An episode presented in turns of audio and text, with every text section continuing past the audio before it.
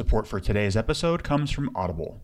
Audible is offering my listeners a free audiobook with a 30 day trial membership. Just go to audible.com forward slash elevator or text elevator to 500 500 to get started today. Recovery Elevator, episode 174.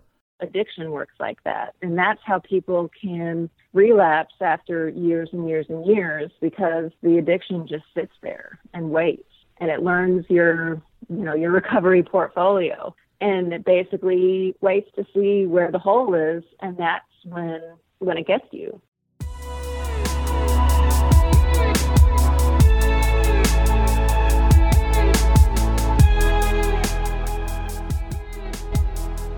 Welcome to the Recovery Elevator Podcast. My name is Paul Churchill. Thank you so much for joining us. According to the Recovery Elevator sobriety tracker on my phone, I've been sober for 1,370 days. On today's podcast, we've got Kim. She's 37 years old. She's from Arkansas. She's been sober since New Year's Eve 2017, and she's an addictions counselor. Wow, what a great fit for this podcast interview.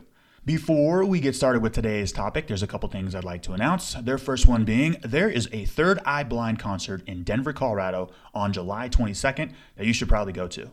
I say that because I'm going to it. There's a bunch of us from Cafe RE that are going to go to it, and it's going to be awesome. Why? Well, because it's Third Eye Blind. Really, no convincing needed. And if you go to the concert, I would love to meet you in person. I'm going to be the guy wearing the Third Eye Blind shirt, and then wait a second.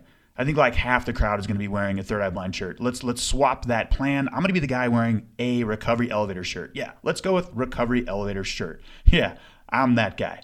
Yeah, and if you're at the concert, come up, say hello. We'll have a LaCroix soda water together. It's going to be an awesome concert. The second thing is, I want to talk about some future plans for Cafe RE. This is my personal favorite resource in recovery. If you're not familiar with the current format, they are intimate groups on Facebook. Currently, I have two groups, one about 225 and the other one about 250. These groups will be capped at 300. Why not go over 300? Well, I found out previously that if you get groups over 300 in like the 500 range, intimacy is kind of compromised. It's hard to really throw it out there, really put it on the line, what you're emotionally needing when the group is is like four, five, six hundred people. So I found the best format is to cap the groups under 300 to ensure the intimacy is still in the group. So here's the big change that we're going to make that is going to be awesome. I'm planning on adding a forum that's going to link all the groups together. Currently, I have a member listing where Cafe members have access to. You know, there might be somebody in the other group that lives just five blocks away from them. And I've actually heard about this story. So I need to figure out a different way to connect the two people. Because, in my opinion, the opposite of addiction is connection. And that's what this forum is going to do. And Facebook is great. I like it. We are making technology work for us. But there are people that want to join Cafe RE that don't have Facebook. They don't want to get on Facebook for reasons I totally understand and respect. And one of my columns about Facebook is we've seen these posts, these huge posts where people put like, you know, tremendous breakthroughs in their recovery in a video format or in word format in Facebook group. And after a couple days, these monumental posts, these breakthroughs, they just go further and further down the news feed until they're almost impossible to find. So in the forum, this stuff will be easier to find you know, in the long term. In the forum, we can break people down geographically, where they're located in America, where they're located across the world. We can do it by age, by sex, by sobriety time. There's some really cool options that we can do with this forum, and I cannot wait. I will be having to bump my virtual assistant named Maddie, who is based in the Philippines, from part time to full time. Maddie does a fantastic job. She handles all the registration, does all the admin, the member listing, etc. So I don't know if it's going to be more than $14 a month when we launch the forum, but if you sign up soon, you're going to be locked in at that rate. Oh, yeah, one more thing. I know I said two things, but who cares? Here's a third thing. I'm real excited about this. I just sent the deposit check in to lock in dates for the Bozeman, Montana 2019 retreat. Dates are August 14th to August 18th. We added an extra day. We are going to up the game. It goes from Wednesday to Sunday. This is going to be fun. I'm thinking registration is going to open on, I don't know, 1 1 2019. What a great day to sign up for a recovery retreat. Okay, let's get started. I want to talk to you guys today about compassionate curiosity. That's how Dr. Gabor Mate calls it in his book, In the Realm of Hungry Ghosts. Compassionate curiosity is a way we can get to the root to find out why we drink. And before I continue, I want to share a quote. The problem's not that the truth is harsh, but that liberation from ignorance is as painful as being born. Run after truth until you're breathless. Accept the pain involved in recreating yourself afresh. Naguib Mahfouz. How do we achieve compassionate curiosity? What does it look like? Well, Pema Chodron, and she is the author of one of my favorite books, When Things Fall Apart, has a couple words to say about that. She says that being able to lighten up is the key to feeling at home with your body, mind, and emotions, to feeling worthy of living on this planet. In addition to a sense of humor, a basic support for a joyful mind is curiosity, paying attention. Happiness is not required, but being curious without a heavy judgmental attitude helps. If you are judgmental, you can even be curious about that. So, personally, there has always been this holy grail type of question of why. Why did I drink? And why did addictions and addictive behaviors show up in my life well after quitting alcohol? Posed in a tone of compassionate curiosity, why transformed from rigid accusation to an open minded, even scientific question. Instead of hurling an accusatory brick at your head, and this can internally sound like, I'm such an idiot for drinking today. I promised myself last night I wouldn't drink for the rest of my life, and now I'm drinking. I'm such a dumbass. The question of why I did this again, knowing full well of the negative consequences, can be the subject of a healthy internal conversation. But it has to be without judgment. It has to be done with compassionate curiosity, with love for yourself while asking this question. So then, and only then, will we be able to look internally and figure out the why. Dr. Gabor Mate calls this compassionate curiosity. So don't ask yourself this question while internally wearing a customs uniform or someone with an imaginary badge. Let your five year old self ask you this question with curiosity, openness, acceptance, and love. The purpose of bringing your five year old self, aka your soul, on board with this question is in hopes not to justify or rationalize, but to understand. Justification is another form of judgment every bit as debilitating as blame. When we justify, we aim to win the internal judge's favor. The goal of internal justification is to absolve the self of responsibility. This can look like I drink because everybody else sucks at driving. My wife doesn't get it. I drink because my classes at school suck. I drink because my job, well, I'm not getting paid as much as I should be getting paid. I drink because the weather ruined my barbecue this weekend. I drink because Tom on my bowling team's a dick. I drink because my shoelace broke. I drink because my entire life I called Ace of Base my own. They're not from America, they're from Sweden. Damn it. You get the point. Understanding helps assume responsibility. When we don't have to defend ourselves against others, and most importantly ourselves, we are open to seeing how things really are. I then am able to own it and can see the many ways this addictive behavior continues to sabotage my life. Dr. Mate continues to state incompleteness is the baseline state of the alcoholic. The addict believes, either with full awareness or unconsciously, that he is not enough. As he is, he is unable to face life's demands or present an acceptable front to the world. He is unable to tolerate his own emotions without chemical supports. He must escape the painful experience of the void within with any activity that fills his mind with even temporary purpose. Go ahead and cue alcohol right about now. Recovery Elevator, it took me 1,366 days of sobriety to figure out why I drank.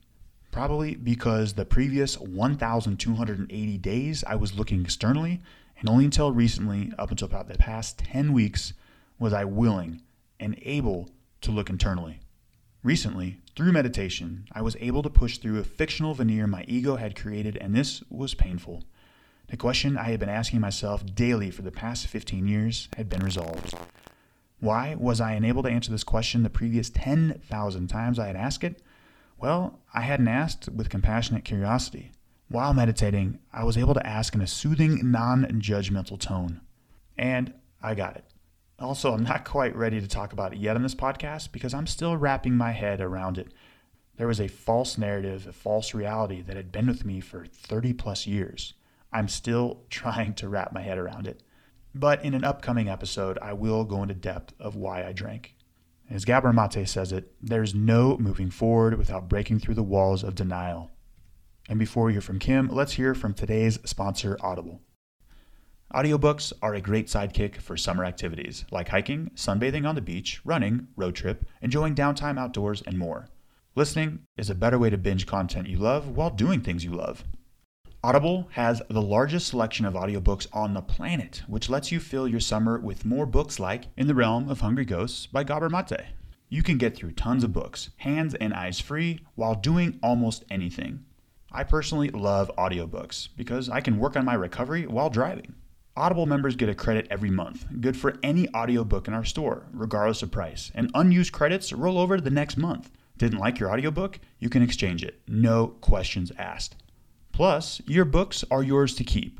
With Audible, you can go back and re listen anytime, even if you cancel your membership. Start a 30 day trial and your first audiobook is free. Go to audible.com forward slash elevator or text elevator to 500 500. Again, Audible is offering the Recovery Elevator podcast listeners a free audiobook with a 30 day trial membership. Just go to audible.com forward slash elevator. That's E L E V A T O R and browse the unmatched selection of audio programs. It's that easy. Go to audible.com forward slash elevator or text elevator to 500 500 to get started today. Okay, and now let's hear from Kim. Kim, how are you? I'm doing well. How are you, Paul? Doing fantastic. Thank you so much for joining me. Kimberly, let's get right into this. How long have you been sober? I have been sober for 143 days. Oh, if my math is correct, there's uh, there's 31 days in January. There's 31 days in March. That's uh, December 31st, 2017. that is perfect. I just get you guys listeners. Uh, she told me it, it was uh, yeah December 31st. Uh, don't you mean in January 1st, 2018? That was the original plan, but I decided that I should do it a day early because I would be less likely to keep with it if I was hungover on January 1st. I love that reasoning. I, I, love hearing sobriety dates that are like Christmas Eve, the day before Thanksgiving, the day before, or on New Year's Eve. Those are those are like colossal sobriety dates, and I re- I recall the same thinking in 2012. I was in Costa Rica, and I uh, yeah, my sobriety date I lasted 10 months, but it was January 31st, and it was that I kind of the same thinking is like if I go so big tonight, I can just see like me drinking the next morning to make the hangover going away, and yeah, and good good on you for giving yourself a good shot. And here we are, on you know May 22nd, over 100 days later. That's that's awesome. Um, but yeah, we're going to cover all that stuff. But before we get any further, Kimberly, give listeners a little background about yourself, maybe where you're from, what you do for a living, how old are you, are you married, but most importantly, what do you like to do for fun? So I am 37 years old. Right now I'm calling from Palm Springs, California. Oh, you poor soul. I know. You guys need to feel so sorry for me. Um, I'm actually on vacation, but I am from Fayetteville, Arkansas. I am married. In June it will be eight years.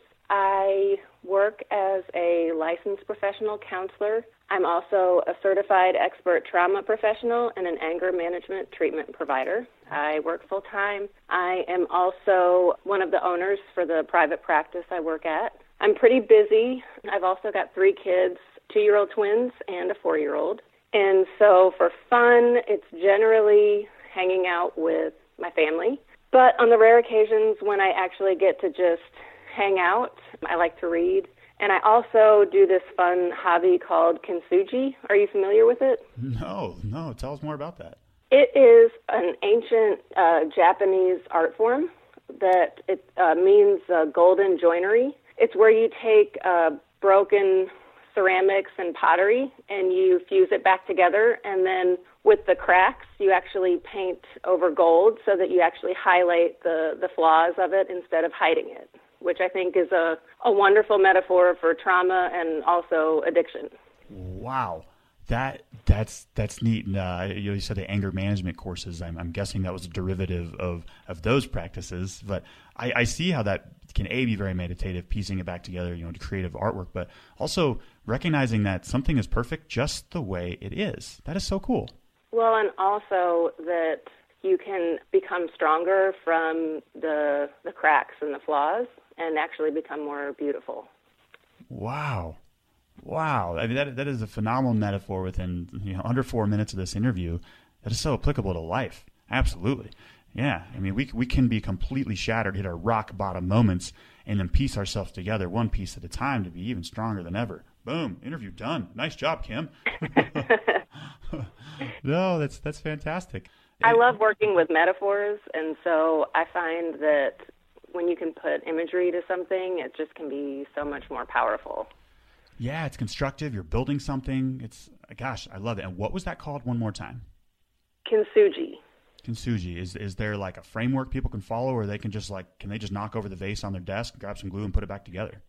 I think one of the most fun parts is actually the the breaking of the piece. I found that if you double bag it, that way you don't lose any of the pieces. But you can actually uh, go on uh, YouTube and find videos for how to do it, either the traditional way or a cheaper way.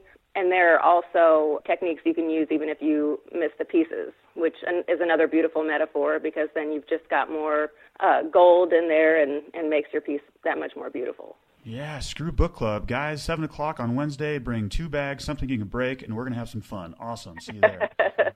this is cool. Yeah. Well, yeah. let's uh let's chat a little bit more about the drinking. Describe your drinking habits. Right. You're 37. Take us back to a time when you know you first started to realize that uh oh maybe alcohol is not as healthy as I thought. Well, I have kind of a an interesting story as far as my elevator going down.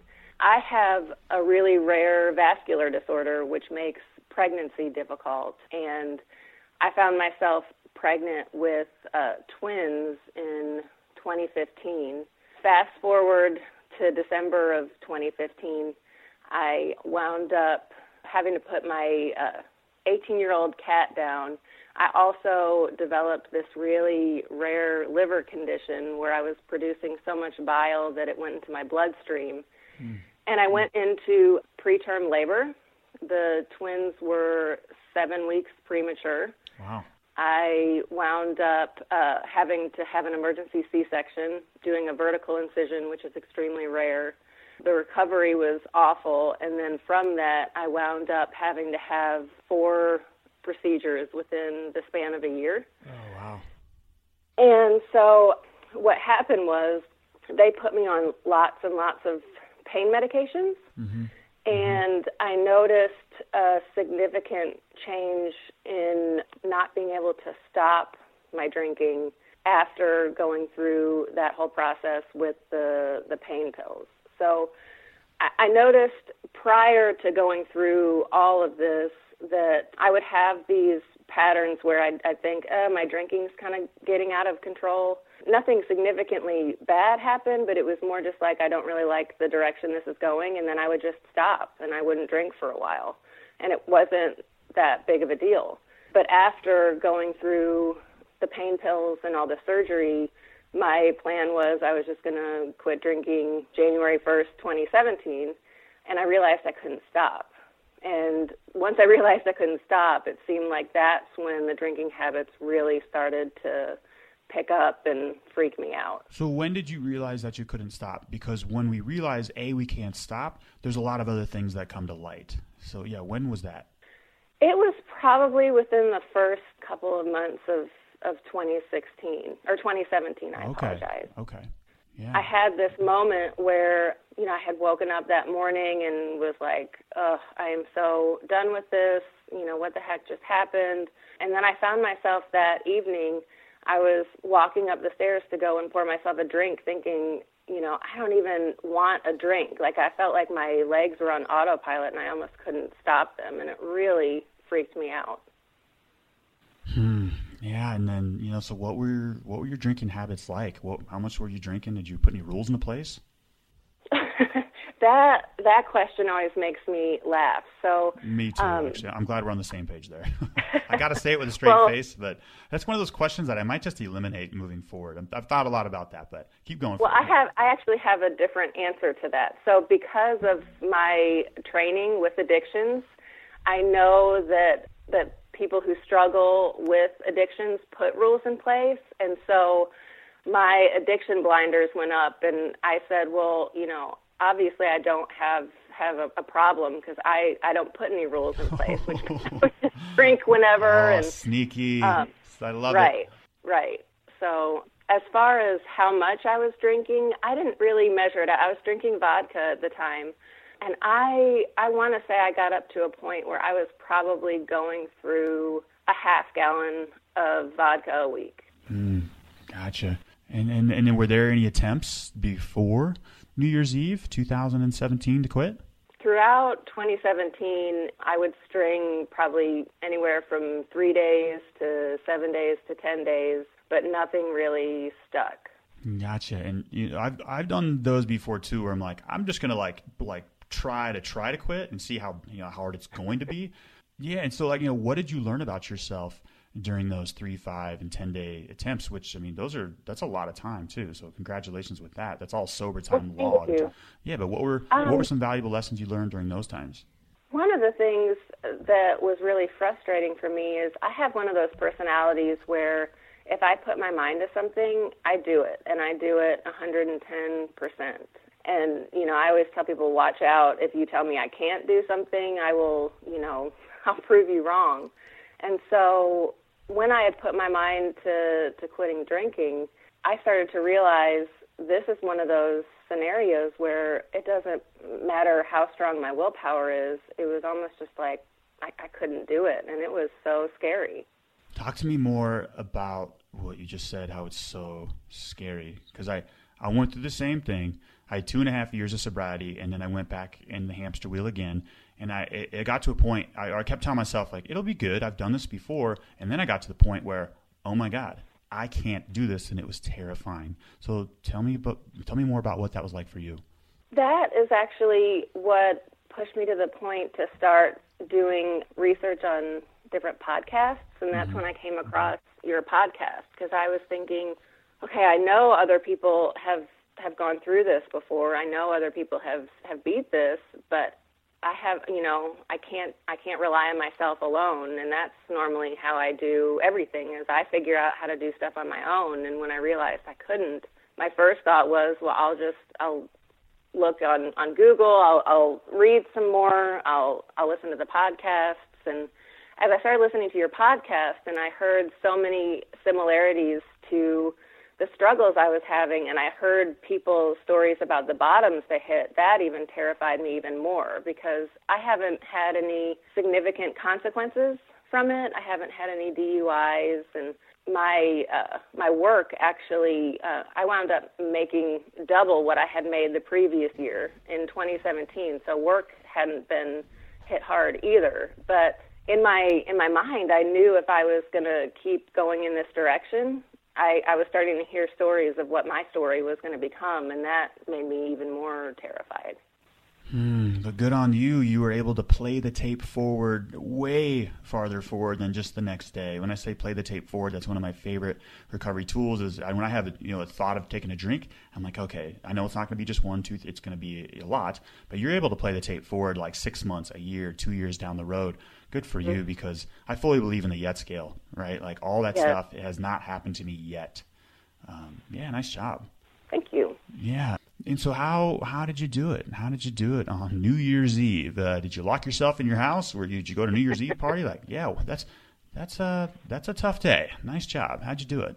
Well, one of the things that that I worked on was trying to, since I have some education on working with addictions, one of the things I realized was I needed to get rid of as many of the triggers as I could that would lead me to want to, to drink. And I knew that my biggest trigger was coming home from work every night. So, like I said, we've got three small kids, and prior to 2018, what the schedule was was I would finish work at five from a you know full day. Um, probably 90% of my caseload is trauma based, and so it's hour after hour after hour of listening to people struggling with trauma, mm-hmm. which is a pretty stressful day.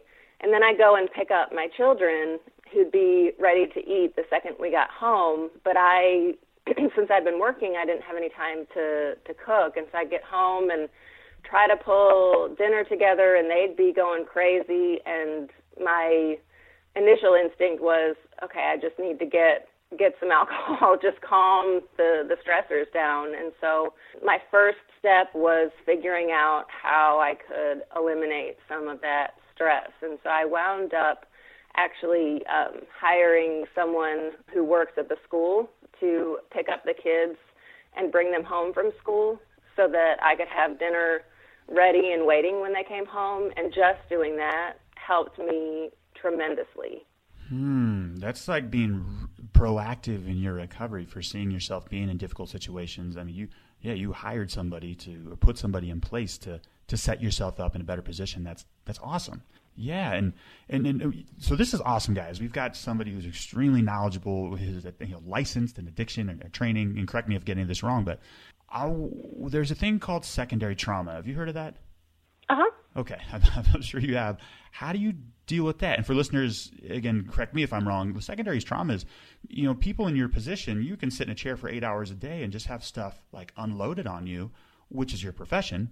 But you also got to watch out for you. At the end of the day, like whether you want it or not, like that stuff kind of goes through your energy fields and, and gets you. How do you how do you deal with that? That's got to be tough. And how do you watch out for you? The best way I know how to handle that is by using another metaphor. That when you give to others, what you want to make sure that you do is that you fill up your teacup 1st mm-hmm. so much so that it spills over into your saucer, and then you can give to others from your saucer. So mm. the the more that I take care of myself, meaning you know meditation and and exercise and um, I'm a big fan of the Miracle Morning, doing all those different components uh, so that when I show up in the office, I'm not giving from my my my teacup. I'm giving from my saucer. Now, 2017, I was giving from my teacup and not my saucer, and I was starting to feel really, really burnout. And, and, and listeners, Hal Elrod has a book called 5 a.m. The Miracle Morning. I love that. We actually did this workshop at the Bozeman Retreat in 2017. And good news, we booked 2019 retreats in August. Um, and I, I love your metaphor with that because there was a time more than seven weeks ago where I, I was given from the bottom of my, my, my teacup. I had nothing in the saucer. So I love that. I absolutely love that. Yeah, and, and, and walk us through the, the first week, the first two weeks, the first month. You know, did you experience cravings? What did you do? And, just tell us about that experience. So the first week and really the first month were extremely difficult. I had lots and lots of cravings. I would notice them coming on as I was driving home from work. But one of the things that really helped me out was I would remind myself that I had put so many plans in place. I had someone bringing the the kids home, and I just worked so hard for this that if I were to to drink alcohol, that 2018 would be no different than 2017, and a lot of times that would help me get through it. But also another thing that was extremely helpful was in November I went to a training on using this therapeutic technique called brain spotting, um, using it with addictions. Mm-hmm. And this was the first training that I had been to on addiction that was given by someone who's actually in recovery herself. And I don't think that it was a coincidence that this was really the only training that I've actually used in my profession with addictions. All the stuff that I had learned previously just did not work other than recommending that my clients go to AA. And so this one was was really helpful and one of the things that stood out to me from that training was talking about the importance of externalizing the addiction. I know you call your addiction Gary. Mm-hmm. Well, she told this story. Uh, she's from Australia, and she told this story about going to a pearl farm in New Zealand and they were talking about how nasty the the crocodiles are out there and how they don't really have a whole lot of options for food. And they need to uh, change around their daily habits for checking for the pearls because the crocodiles are so smart that they can hide and wait and that you won't even see them but they learn your your schedule and they wait until you're the most vulnerable, and that's when they approach. Wow.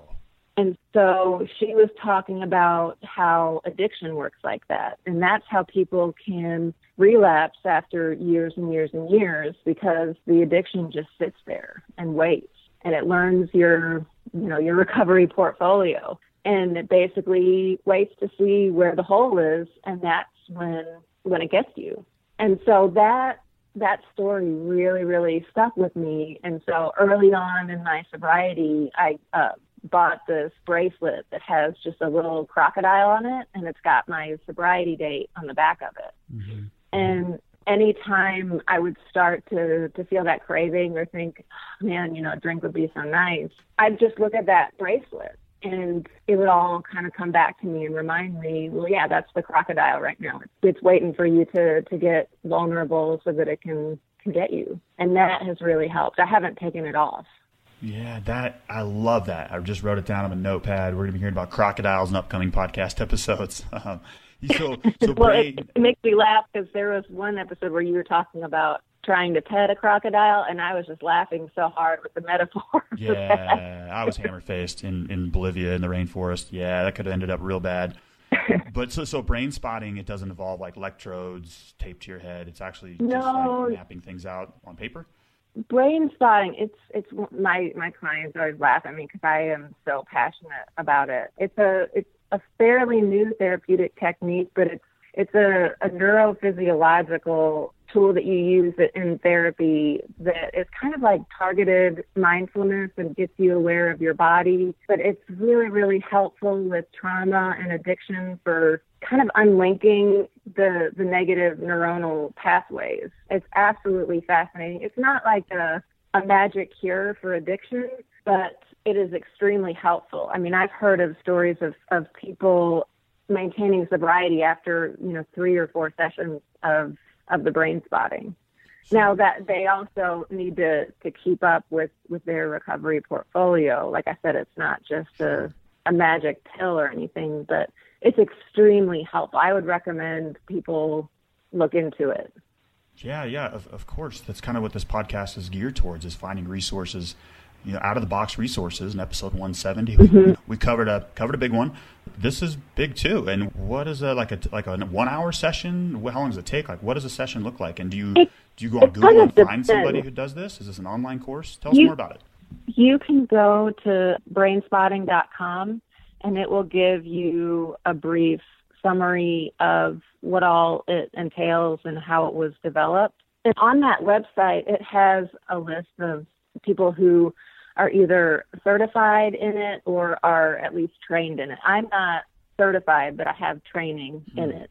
Yes, it is absolutely fascinating. What is like one of the things that I've like? noticed? It's basically so you wear a pair of headphones and you listen to what's called bilateral music, mm-hmm. which goes back and forth to the left and the right ear. And what that does is it lights up the, the left and the right hemisphere of the brain. Mm-hmm.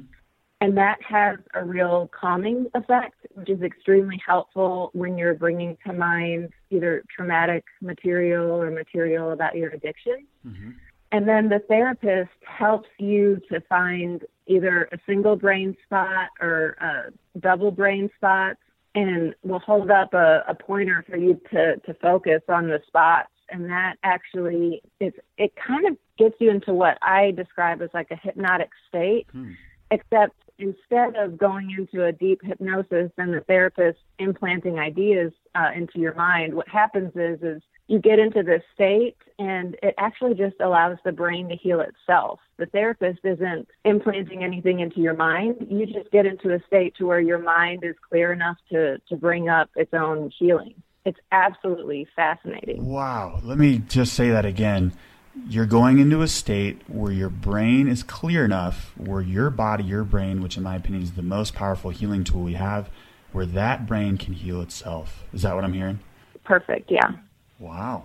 And so wow. what I found is in one brain spotting session, I can generally get further than I could in, in 10 regular sessions. Wow. Wow. That's, that's, uh, I'm keeping my mouth shut. That's, that's, no, that's, that's awesome. I was able to go with it, not in brain spotting, but with another technique. I was able to get to that same point.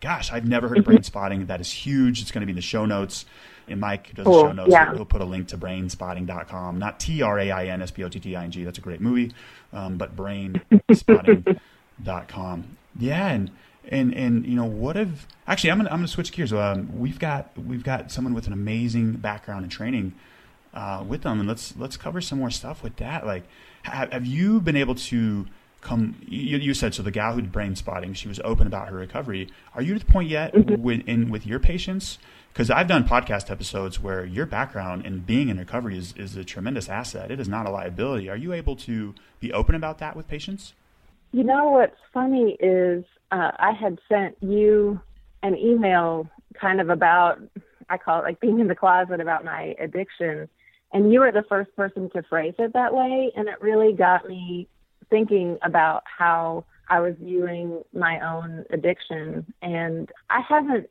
shared it with every client. I don't know that it's appropriate to do that with every client, but using my clinical judgment, I have in some of the, uh, in, with with some of my clients, and it's actually been pretty magical on both ends. I really feel like the magic of recovery has really come to life since I've been more open about my story. And the stuff that I thought would happen hasn't happened. And the most amazing stuff that I could never imagine, like even being on this podcast, you know, it's been extraordinary. So, with your addiction background, um, and you're seeing these these counselors, what what are the hangups, the common themes, and the common hangups? Because you see these people uh, daily, right? You've got to be able to develop mm-hmm see some consistencies, see some things like, okay, this is a major concern. Like, what are some consistencies you're seeing? I think the biggest struggle that I'm seeing is number one is the stigma and the shame. Mm-hmm. Especially, you know, I'm from Arkansas, Bible Belt. I think there's an added layer of shame with alcoholism. But also, I've really seen a lot of struggle with higher power and learning to surrender, letting go of control, those type of things. And Kim, where I'm at right now, if I could summarize it with two words, it's it's control and ego. And ego does a big portion of the higher power of, of jumping in and saying, nope, that's not right. Um, regardless of higher power or not, the ego jumps in and says, nope, that can't be right. That's outside of my, you know, the you know, the the like the speed rails of my life. That can't be right. Um, ego and control are huge, in my opinion. Sure, I totally agree. Yeah. And the cool thing is, though, is when you can let those go, you actually wind up being in way, way more control than you ever thought you would be. It's kind of counterintuitive. Totally, just like you don't slower, realize how out of control you you were. yeah, and it's the same thing. Like the slower you go, the faster you can go. If I if I dedicate mm-hmm. the more time I dedicate to my morning meditation, you, you know, like well, then you're taking away time from the rest of your day you would think that, but it actually the more the slower I go in the morning, the more time I dedicate, the more time I have throughout the day. It just you wouldn't think it'd be that way, but it is. Yeah, perfect example of that. So because my life is so busy, I have to get up at 4:30 every morning to do my miracle morning. Bless your heart. And there right. And there was one weekend where my husband said you don't have to get up at 4:30 every morning. And so I I caved in and I slept in until six one morning, and it was within 30 minutes of waking up that my husband said, "I think you need to get up at four o'clock tomorrow." I mean, it is it is so impactful, really, to to slow down and hand that over, especially first thing in the morning. Set your intentions. It's it's amazing what that can do for the rest of your day. Yeah, yeah, and and a couple questions before we hit the rapid fire round you know, with the with you know with a little over 100 days, what have you learned about yourself, Kimberly? I think the the biggest thing that I've learned about myself is that I need to show myself the compassion um, and the love that I show my family, my loved ones, and my clients. I I feel like I've been given a, a, a God God given gift of of love and compassion, and I um, prior to recovery, I don't think I was showing that to myself and seeing how important that is. That's huge. And, and what would you say your proudest moment in sobriety's been? Probably coming out to, to my clients. I think it takes a lot of courage and showing your clients that, you know, even though you've got all this training, that you're just as human as the rest of them and allowing them to see your own struggles. I mean, I don't, I don't use my, my sessions as, as therapy for myself, but mm-hmm just letting them know, yeah, I'm I'm human too, and and I struggle. It's been amazing seeing how impactful that is for other people. Wow, showing them that there's that you're human and not perfect. Uh, it's it's it's hard to do, and I'm proud of you too. That's awesome. Um, and, and Kimberly, you're going to Peru in October. What about this trip gets you excited? With you're going with recovery. Other than yeah. other other than just getting to witness the the beauty out there, really being a part of a recovery community. My my life is so busy. I only get to to go to one AA meeting a week, and I'm rushing to get there and rushing to get back to work. And so I don't. I mean, I have a, a wonderful community at home. It's just not a recovery community and I think it'll be really, really cool to to get to experience such a a wonderful, beautiful environment, but with people who kind of get me and get get what this struggle has been like. And hey, we got the we got the same reasons of why we're going down there. It's gonna be awesome. um, and Kimberly, we have reached the rapid fire round. If you can answer these questions within 30 to 60 seconds, that would be great. Are you ready? I am ready. Number one, Kimberly, what was your worst memory from drinking? Would you mind if I shared too? Do it. Let's go. Okay, I have I have a, a pre-parent worst memory and then being a parent worst memory. So my worst memory from drinking prior to being a parent was I was 17 years old and went on a vacation with my family to Cozumel, Mexico. It was an all-inclusive resort and my parents lied to the resort and told them I was 18 so that I could drink. Oh. um, right. And my brother had brought his girlfriend at the time. And so what wound up happening was at night, my parents would kind of hang out by themselves, and my brother and his girlfriend would hang out by themselves. And that kind of left me to my own devices. And mm-hmm. being a, a not so responsible 17 year old, that generally left me just hanging out at the bars until they closed. It was the last night of the trip. I had done the same thing where I I don't know how how long I was there, but I was there until the bar closed. And as I was leaving, uh, someone followed me out from the bar and pulled me behind the bar and sexually assaulted me. Oh gosh. Yeah, and um, I bring this up not to to damper the mood of the interview, no. but but more so to talk about like the blinders that addiction puts on you. You'd think that something like that would have taught me a really good lesson, and it didn't. I mean, it it didn't prevent me from putting myself in other dangerous positions. And I also bring it up because I'd like to shred the shame of sexual assault and say to any of your listeners that, you know, if this is something that they are struggling with, that there are people out there who can help and that you really want to reach out to a therapist who's trauma informed because there is a possibility of becoming re traumatized if your therapist doesn't know what they're doing. Yeah. Um, and I'd be more than happy to leave my email address in the, the show notes if you want, if there are people who want to reach out and figure out how to find someone who would be appropriate. Yeah, because well, um, I think that's going to be a big part. If if someone's struggling with that and also wants to work on sobriety, that's going to be a, a big piece that you need to tackle. Yeah, we'll, we'll make sure we get your email address in the show notes. Um, and you're right; it needs to be talked about. Don't apologize for yeah. bringing this up because that's that's a direct result of alcohol, and it needs to be talked about. And uh, yeah, what was the uh, what was the other memory post? So the the other one, which you think it couldn't be be worse, but for me, it's actually worse. Was towards the end of my drinking, it, it had gotten to the point where my oldest, my four year old, he might have been three at the time, um, had seen me drinking so much. And I used to drink from like a plastic cup with a, a straw that he used to ask me to pour him water in not a similar plastic cup, but like a smaller plastic cup and would ask for a straw with it. and that just thinking back on it now, like I thought it was kind of funny at the time, but thinking back on it now just breaks my heart. And and I hope that's something that he never remembers.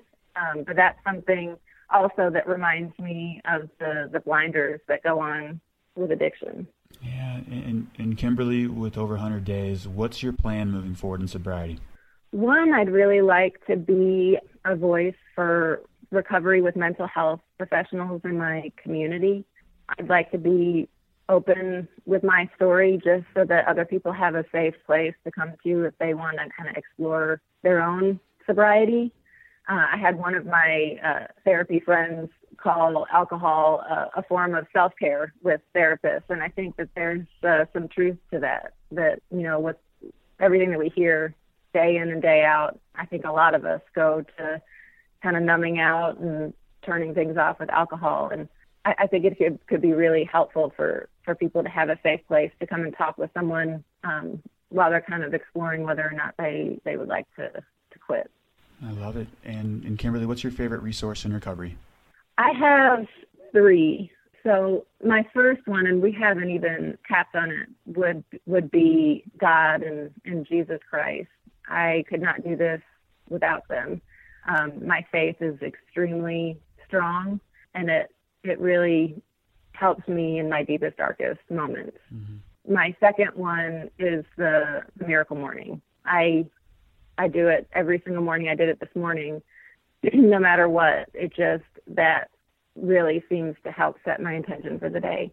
And then also the recovery elevator podcast. I I look forward to to listening every Monday morning, and you know I I binge listen to all the episodes prior to the the new ones, especially during the beginning parts of, of my sobriety.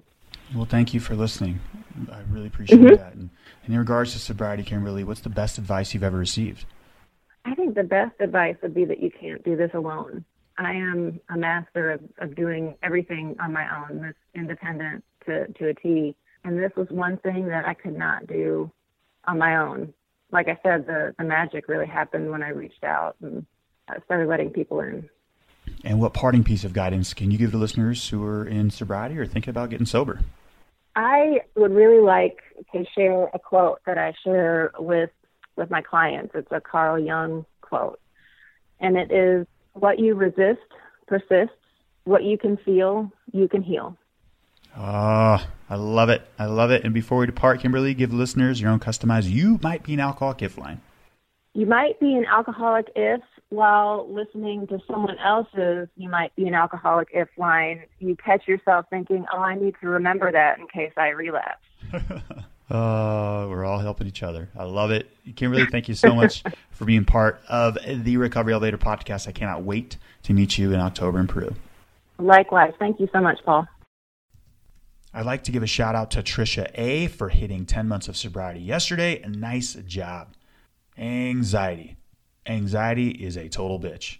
Anxiety told me the gig was up, it was time to quit drinking, and anxiety also said we can't stop drinking because this anxiety we're feeling is too painful. Thank goodness. In sobriety overall, my anxiety levels are nowhere near the acute anxiety that I experienced before quitting drinking. I can't say for everyone, but if you're going to get sober or you are sober, anxiety is just going to be part of the game. In the next podcast episode, we're going to go into a little bit more depth about what this anxiety is. Does it serve a purpose? Do you need to act on it? Do some of these emotions just need to flow through you with no actions done at all? How do you do it? What is this anxiety and why is it so painful? Recovery elevator, we took the elevator down. We got to take the stairs back up. We can do this.